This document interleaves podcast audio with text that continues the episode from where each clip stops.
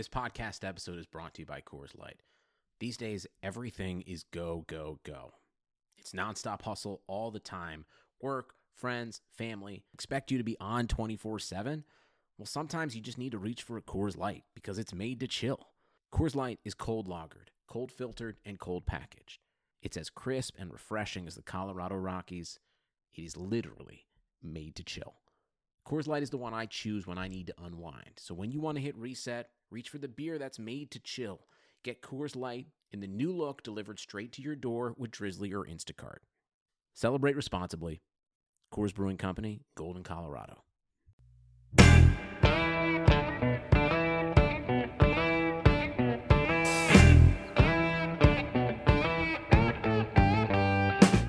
Hello and welcome to Front Office Features. I am Rob Crane, and this week our guest is John Bishop, Associate Vice President of Team Marketing and Business Operations of the NBA. To get a start, John drove from Texas to North Carolina. As John said, he was going to be, quote unquote, in the area. Well, if America is the definition of in the area, then I guess that's true. Um, John was a part of a Hall of Fame intern class, crazy class, uh, intern class with the Durham Bulls that included uh, MIL, future MILB execs, Major League Baseball execs, uh, NBA execs, and even the current president of uh, NYFC of the MLS. Uh, John tells an awesome story about a part time person uh, in Durham that led to a full time job and was all about two things we talk about on this podcast all the time effort, and attitude. John also describes in detail what he does each day. Let me cut to the chase. No day is quite the same and all very interesting. He's launched about six or seven G League teams uh, from the ground up. Uh, from the ground up. Talk about unique experiences, right? John also talks a lot about how the NBA is changing and why he and I both agree that they are one of the most cutting edge organizations in all sports. Right now, there's an experiment going on where you in the G League where you shoot one free throw and get two or three points. Pretty cool, right? What do you think? Well, no matter. Uh, the NBA is willing to try something new, and I love that. Uh, John sprinkles in great advice throughout our discussion, and uh, like always, I had a ton of fun doing it. Um, but before we get to the interview, here's what I want you to do. I need, we need you to do this. It's not about want. This is about need. I need you to open up Twitter, Instagram, Facebook, LinkedIn, search front office features, hit that like, hit that follow button, uh, and uh, and give us a follow on our social media channels. We're trying to put out more and more content, and want to thank a big thank you, big thank you goes out to Amanda Weaver, who. Uh, did us a great solid, has put out uh, and created some great video content for us, and very appreciative. So, Amanda, thank you very much for listening, and thank you again for helping us out with that video content. And while you're at it, uh, open up that Apple Podcast, Spotify thing, hit the five star review, uh, and give Front Office Features that five star review that I know you want to give.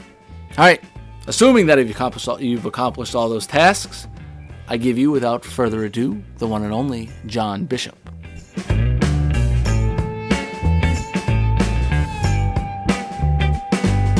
Hello and welcome to Front Office Features. I am Rob Crane. Today, our guest is John Bishop. He's the Associate Vice President for the NBA's Teambo, which is Team Marketing and Business Operations.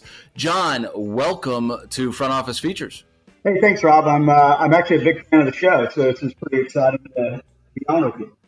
You're the one yeah, yeah, yeah, yeah, You, you and my mom, I think. Uh, no, I'm just kidding. We're actually seeing uh, great growth on the show. Uh, the other uh, the other night, we actually, John, uh, Chris Valente, my partner in this, and I uh, skyped into a sport management group, um, actually fraternity at South Carolina, and and talked with them through Skype. It was a, it was a lot of fun. This is a ton of fun. I'm having so much fun.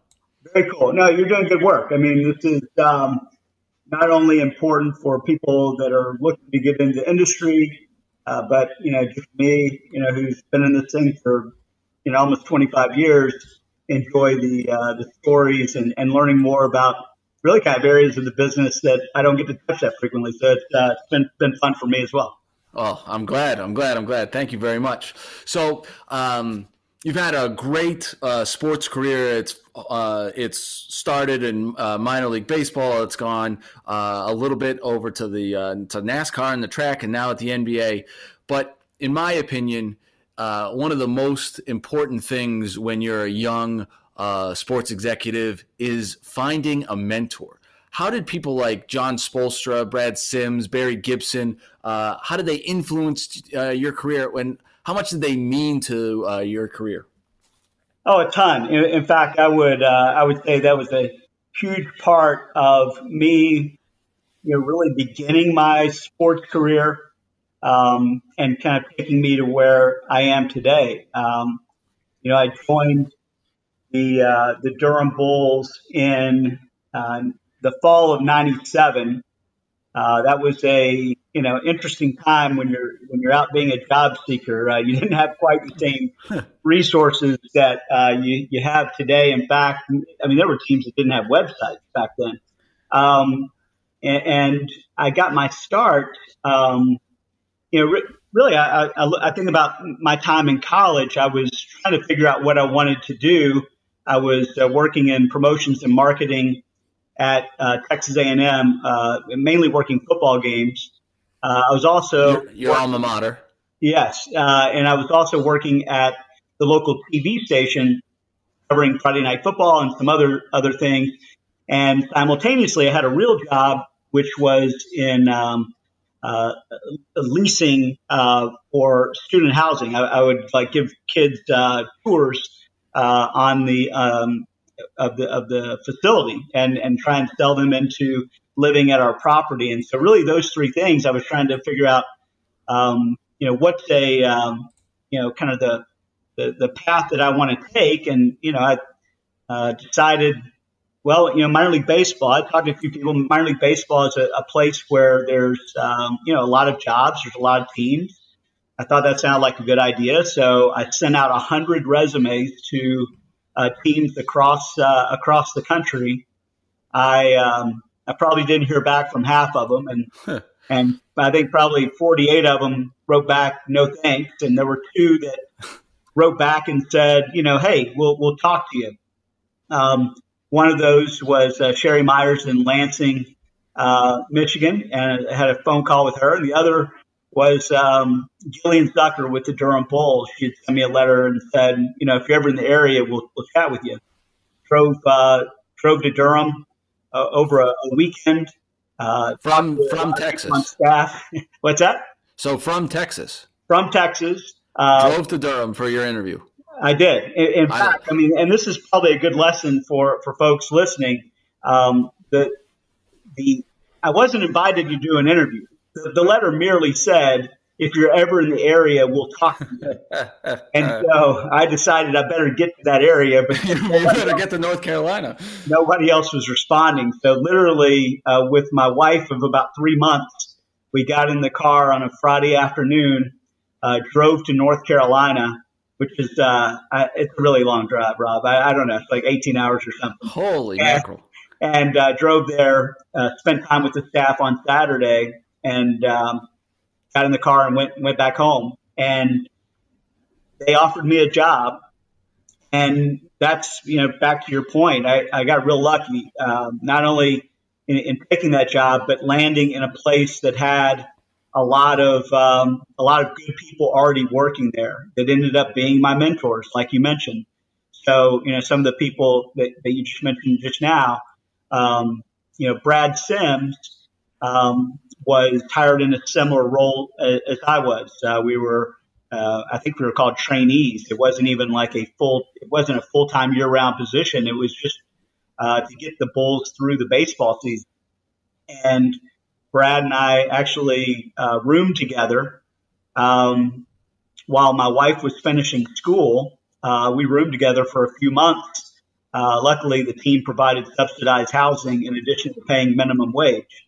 Oh, there you go. You were getting rich. yeah, we were eating spaghetti and ramen every night. But uh, uh, Brad uh, was somebody that you know was really you know, doing some good things in Durham. At the end of his term, he ended up going and, and working um, in, in minor league baseball uh, with, with another organization. Um, and, you know, he ended up joining the NBA, uh, ended up working for the Cavaliers, and today he's president of NYCFC in the MLS.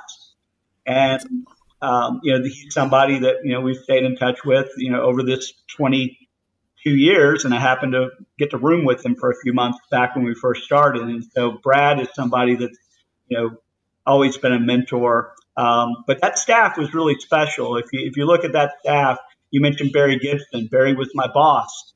He was head of ticket sales for the Durham Bulls. Now he's vice president of ticket sales for the Indiana Pacers, and he's been a great mentor this uh, this whole time as well. Barry's boss was Gillian Zucker. She's the one that that brought me in. Gillian was the assistant GM for the Durham Bulls. Gillian's now the president of the LA Clippers.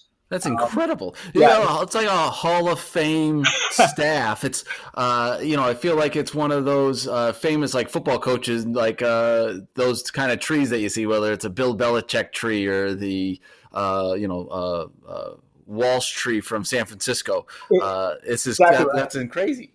Yeah, and in fact, so our head groundskeeper, Mike Boekholder, is now the head groundskeeper of the of the Phillies. Brian Crichton who was on that staff, a uh, good friend. He is uh, president at Talladega Speedway. Um, Matt West, who was in sponsorship there, uh, became VP of Business Ops for the Carolina Hurricanes. Uh, uh, all these people are on like about a 20 person staff in. And so not only were they mentors, but they were people that I learned from in a, a really special environment. Um, and in fact, uh, probably a month into the job. I, I knew nothing about ticket sales. Uh, I, I, probably only took the job in ticket sales because it was, uh, you know, it was a job in, in baseball, and um, it, you know, paid me commission, so maybe I could eat more than spaghetti. Um, yeah. But a month into my employment, uh, Gillian brought in John Spoelstra to do training for our staff. And John is as good as it gets when it comes to um, training and, and providing a philosophy in which to sell on. And you know, he came in. I didn't really have any kind of prior habits or any, you know, knew knew much about the industry at all. And I just followed what John said and decided, well, this is going to be mine. This is what I'm going to do. And uh, you know, he, I, I couldn't have been in a better situation. Again, surrounded by great people and got some great training right off the bat and I think that was instrumental to, you know, the, the success that, that would come later in the career. I think there's some things to learn from there too. Is not only did you get there's some luck involved with you know all the great people that were there. Not everyone has Hall of Fame staffs, but I also think you did a wonderful job of realizing that and then turning that into learning experiences. Look what those guys are doing. Look what John's doing. Uh, look what all these people are doing, and being able to be a sponge uh, as as you go to work each day. Uh, I think that is a valuable lesson which all of us can learn from. Absolutely. I mean, I, I was learning from everyone on that staff. I realized I was in a, a great place. And, and you know how minor league baseball can be, you know, new opportunities come available you know, just about every year. You know, you probably have an opportunity to go somewhere else and and uh, maybe even take a little better role by moving to a different organization. But I realized I was around a lot of really special people and chose to stay in Durham because of that. Um, you know, I could have taken like an assistant GM job with a, a smaller organization and, and kind of had to be, you know, had to be the person to run the team. But I realized I wasn't in that you know, I wasn't ready for that. I wasn't ready to go and run a team after a year of minor league baseball. I, I knew there was a lot more to learn, and decided to stay put. And it was uh, it was the right move. Yeah, absolutely. It uh, it seems like it's all worked out in the in the right way. So you talk a little bit about who you were, uh, you know, the great staff that you're with. I don't think early days in you know whether it's minor league baseball or anything have changed that much. So can you describe to our listeners a little bit about what you did kind of in that first, second year of your uh, of your of your sports career? Sure. So it was interesting when I was hired to go to Durham. Uh, the team was moving from single A to triple A, and that was because Major League Baseball had just expanded by adding Arizona and Tampa Bay. And so all of a sudden, you needed two more AAA teams, two more AA, two more high A. You know, it, it was an influx of new teams being added to minor league baseball. And Durham was in a unique position to really make the move from Class A to AAA based on the market size and the, the stadium that's been recently built. And so when Gillian hired me, um, she was like, I'm not exactly sure where we're going to put you. We just want you to come on board because we, we know we're going to need some bodies for this transition. And I was willing to do that. I was willing to go in there and, and just wear whatever hat I needed to wear. It ended up being that I had success in, in ticket sales, but um, you know, you're, you're asked to do a little bit of everything. And I was willing to do it. I think you, you find that people that have success in minor league baseball are willing to, you know, humble themselves and, and do whatever is asked. And, um, so while I was, you know, selling tickets, you know, 80% of the time I was, you know, helping in any area of the business I could the other 20% of the time. And again, that's, that makes for some long days on, on game days. You know, it's not unusual to show up before the sun rises so you can get the, the tarp off the field. you run and, and, you know, maybe if you have a game that night in that scenario, you're doing some prep to get ready for the, the game that day. You're still trying to sell some tickets because every single day you need to be, you know, really kind of uh, thinking about how we're going to fill the, the stadium the, the following day or the following week or the following month. And, but then you're also, you know, um, oftentimes charged with managing a you know portion of the game day staff. Even even you know in your first year, I was uh, overseeing our suite level uh, at uh, the Bulls, and I had a, I had a game day staff that had to manage, and uh, that you know, and then at the end of the night, you might have to put the tarp back on the field in case it rain overnight. And so you know you, are looking at maybe a, a 16 hour day uh, that you get a lot of different things. But I think that kept the work interesting. I think yeah, it, right. it, it, it, kept you um, really dialed in to several areas of the business that at the time you might think like, gosh, it's, uh, this may not be my, my job or maybe what they're paying me to do, but that ends up helping you, um, you know, a few years later, maybe manage those departments or, um, you know, you decide to go on and lead a team. It's going to help you, um, you know, that you had, uh, exposure to more than just your one area of the business. Yeah, and I think too, we talk a lot about on this podcast about saying yes, right? And just being able to do whatever. So where you said wear whatever hat that they ask you to wear and kind of humble yourself is, you know, when you get out of college and you got the nice piece of paper, you don't think that you're going to be, I don't know, in the mud pulling tarp or slinging hot dogs or, you know, putting trays of macaroni and cheese away. Uh, but that's part of it. And uh, I think that that happens no matter whether you're in minor league baseball or you're in major league baseball or you're at the NBA. There's going to be some humbling aspect and saying yes and doing that with a smile on your face goes a long long way.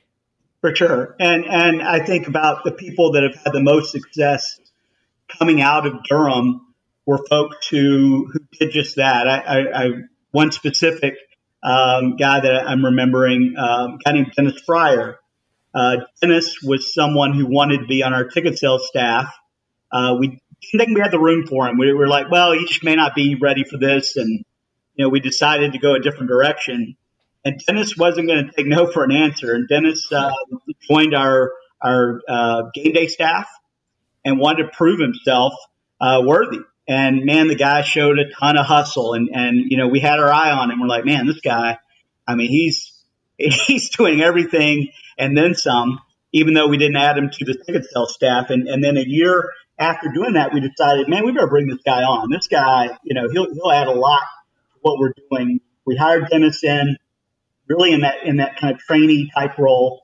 He goes out there, he, he blows it out of the water. We, we bring him uh, in as a full time uh, sales rep.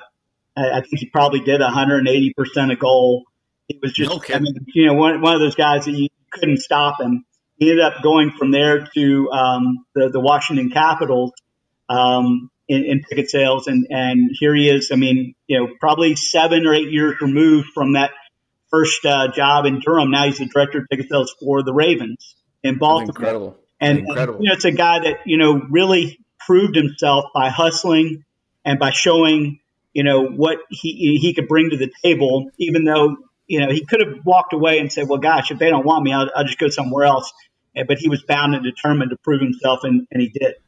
I love that effort and attitude, right? You work your butt off uh, and do it with a smile on your face. Uh, you'll be surprised on the places that it'll take you. Absolutely. Uh, and there's so many examples of that. And, you know, um, that, that's the great thing about minor league baseball is you, you do have a nice churn through staff. I mean, sometimes you wish people would stick around a little bit longer, but you, you get to see all of these personalities and people, you, you know, come in each season and, you know, there's always a few that step up and those are the ones that end up having, you know, great careers in this industry. Love it. Um, in Durham, Durham has always been a premier franchise. You all won the Bob Freitas Award, which is basically the best minor league baseball team. Um, when you guys were sitting in your meetings internally, did you feel the weight of those decisions are being made because you felt like you had an extra spotlight on you because you were the Durham Bulls and you were a model franchise? Or did you make decisions based on kind of what's best for the timing, what's best for the situation, what's best for the market? I think our owner, uh, Jim Goodmon, who's had the team since um, the early 90s, um, I, I, think the weight came from him. I, I think he did feel that owning that team was a responsibility to the community and not just, you know, some type of, you know, investment that he needed a specific ROI on. Yeah. And I, so I believe that the, the, the pressure to do great things came from, you know, him wanting us to be that community asset. And that carried through in everything that we did. I, I felt like for years we probably could have gone up on price very easily. He insisted that we, you know, we keep price uh, at, at a place that you know families could afford. Um, in fact, I, I don't think the entire time I worked there, 13 seasons, uh, anyone ever complained their prices were too high. Sometimes people would complain the prices were too low because they, they felt like we should, uh, you know, have it at a price point that only certain people could maybe afford, and they could they could get a better seat. But um, I think the, he understood the responsibility to the community uh, of Durham and the greater, you know, Raleigh Durham area, and we, we felt that. Um, maybe more so than kind of the, the fame brought on by the movie Bull Durham and the, um, you know, the, the, the gravity of being, you know, kind of one of these, um, you know, well-known minor league baseball operation. Yeah, it's uh, it's amazing what Durham has done, and you played such a key role uh, for that for for so many years. Um, I always wondered that is you know it's it's like all right guys we are the Durham Bulls so we've got to up our game because we are Durham, and you know there's only a handful of teams I believe uh, that can make that. Hopefully, uh, when we move to Worcester, that will be one of those. But uh, you know, I always just found that uh, very interesting. So from Durham, um, for the most part, now uh, you made the seamless transition from the minor leagues to the NBA. Can you talk about your role with Teambo, um, which is you know an, an acronym for Team Marketing and Business Operations? What does your daily what does your day look like each day, uh, John? Well, there's a lot of variety in the work. So, I, uh, just like in minor league baseball, there's um, I'm not sure any two days look the same, but I joined the NBA um, during the 11-12 uh, basketball season. In fact, the, there was a, a, lockout that year that ended um, the day after Thanksgiving. And I actually interviewed that following Monday for uh, a job within within Teambo, and began work uh, the first week of January 2012. And my um, you know responsibility in taking that job was um, a, a, big growth area for the league. They understood that my I had a lot of experience in minor league baseball. The big growth opportunity for the NBA was growing uh, what was then the NBA Development League and what's now the NBA G League. Uh, at the time, there were, uh, I believe, we had 14 teams in the league. Five of them were NBA owned, and there was a, uh, a great desire to have every NBA team own a um, what, what's now the G League, a, a, team within the league. And uh, so then it became a matter of really launching franchises as a big part of uh, my responsibility. And so uh, I think the first one that, that we were able to do was um, with the Warriors in Santa Cruz, California, going in and and taking a, a community uh, that never really had a sports team of any kind, uh, helping get a building built in, in short order, and having um, having that team launch that that very year, and um, and that team's been a huge success. They've now sold out. They team's now sold out straight games. Um, they uh, are really kind of a uh, a good example for other teams that have come on since then. And so uh, it's a big part of what I do, but I also help, you know, uh, in, in, the WNBA. I help uh, in, in, the NBA. We put on a number of workshops for our teams where we, um, you know, we're, we're, we're, a department that is set up to uh, provide assistance to all of our um, teams across all leagues NBA, WNBA, G League, and the 2K League. And in that, we, um, you asked about, you know, kind of the typical responsibilities. Within those responsibilities, we're, we have a team of people that go out and spend time um, with our teams in market, uh, really speaking across the full business. And that's what I do my responsibility is to um, go in, spend a few days in market with the team in a um, in an environment where we're we're meeting with department heads and staff, coaching them up on um, on any area of their business that where they may need help, but also collecting best practices. You know, when they're doing you know really really great things, are there are there things that we can take from that team and um, and look to share with others. So, how many how many teams do you um, do you uh, do you work with? Do you have like certain teams, or is it or does it vary? So it has varied over time, and you know there there are times where we switch up uh, the teams that we're working with. Right now, I work with um, six teams, and so I would say that most of my time is spent going into market with those six However, I will from time to time um, go with a peer to one of their teams to assist. Or again, if we're doing launch situations or maybe even critical care situations in the NBA or the WNBA with existing teams, go in and assist there as well.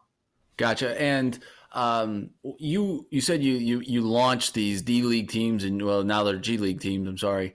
Um, what goes what's your role with a launch what does a launch look like right these are when you're launching them they're never existed before and now boom all of a sudden they they exist can you take us through kind of soup to nuts from you know the idea to the prep then to like kind of game one and through season one what does that what does that look like uh in general sure so um probably been able to be a part of six or seven of these now, and each one of them is a little different. In in the case of Santa Cruz, a a team was moved from Bismarck, North Dakota, to Santa Cruz, and a stadium was built, and really uh, every aspect of that team getting started had to be done in a matter of about six months.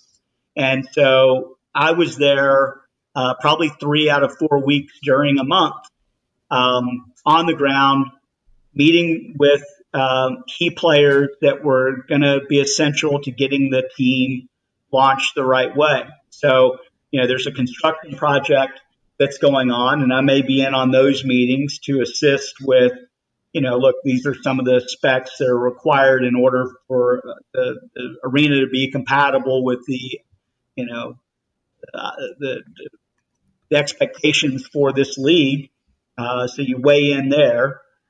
But I'm also, you know, going to sales events uh, each night to talk about the team get people interested in uh, investing as a, as a sponsor or purchasing season tickets or um, maybe, maybe, it's a group sales event where we're talking to people about you know how they can perform at halftime or sing the national anthem and and uh, the group package that can be a part of that. And so it's helping sell tickets, it's helping sell sponsorship, it's helping get the um, you know the marketing effort out to the community so people you know know who we are when our reps are, are, are giving them a call on the phone.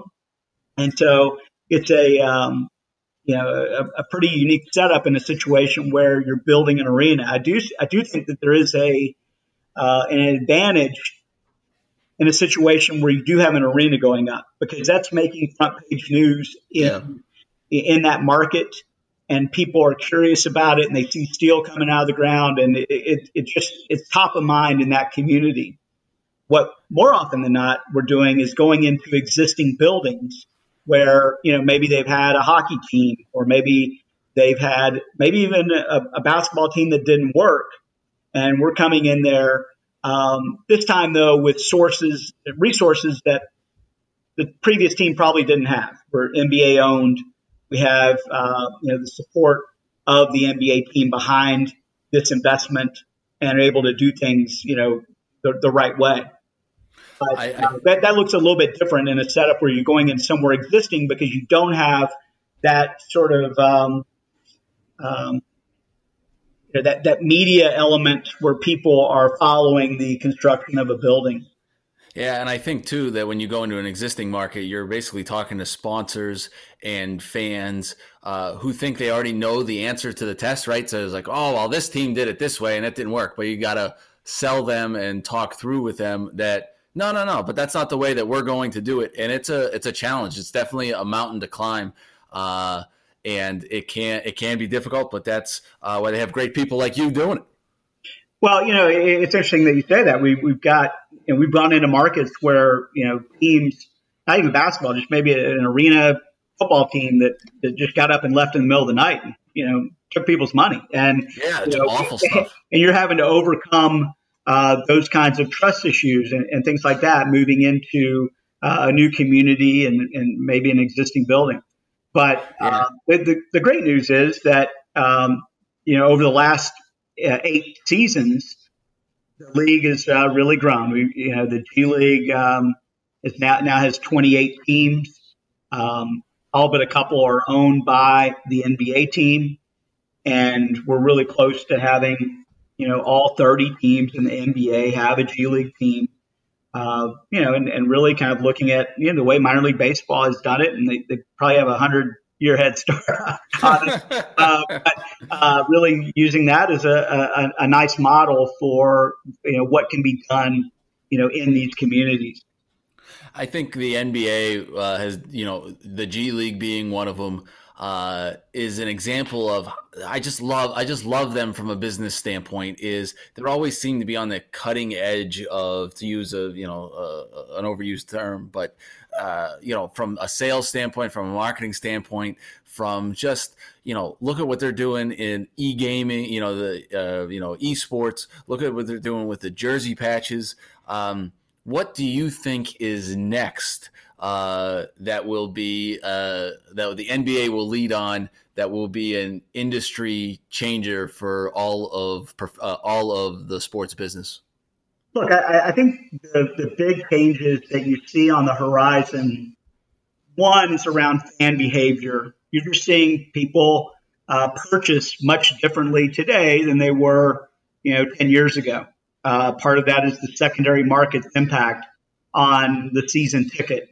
Um, you're in a subscription economy where people, you know, see the way Netflix does business and kind of expect the same type of customer experience where, you know, maybe I can pay a flat rate and, and, you know, as much use out of this product as I, as I want. And you're seeing teams gravitate to that.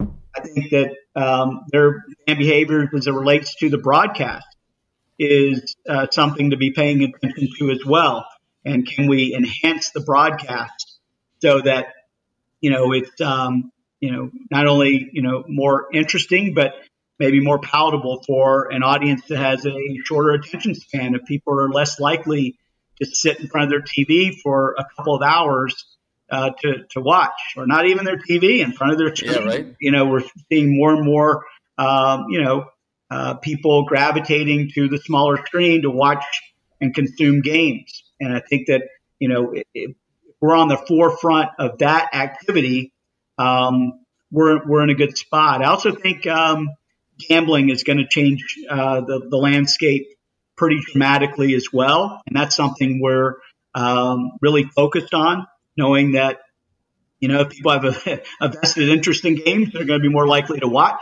what kind of experience can we provide to to those fans? Um, you know, I think, um, you and you've even seen it with, um, you know, how the impact of fantasy football, for instance, impacts a product like the NFL Red Zone. You know, where you know fantasy football uh, players are going to go to that channel to kind of see, get the quick hit and the action happening that impacts, you know, their fantasy football team. I, I think that that could be exponential as it relates to, um, you know, the gaming industry and how that has an impact on sports. So, you know, I think fan behaviors and the gambling, you know, are, are two big ones. And then certainly, you know, international growth uh, of the sport is a, is a big focus. Uh, we have a, a, basketball league that's uh, starting in Africa. Uh, that you know you got a billion people on that continent. That you know getting them closer to the game is a high priority, as well as what's happening you know with the population explosion in India and the um, the opportunity that, that that lies there. Where basketball is not you know one of the top three free sports in in that country but uh, has certainly has the potential to be. So, I, you know, I think um, those are those are the big areas in which we're we're really focused. Um, you know, coming up.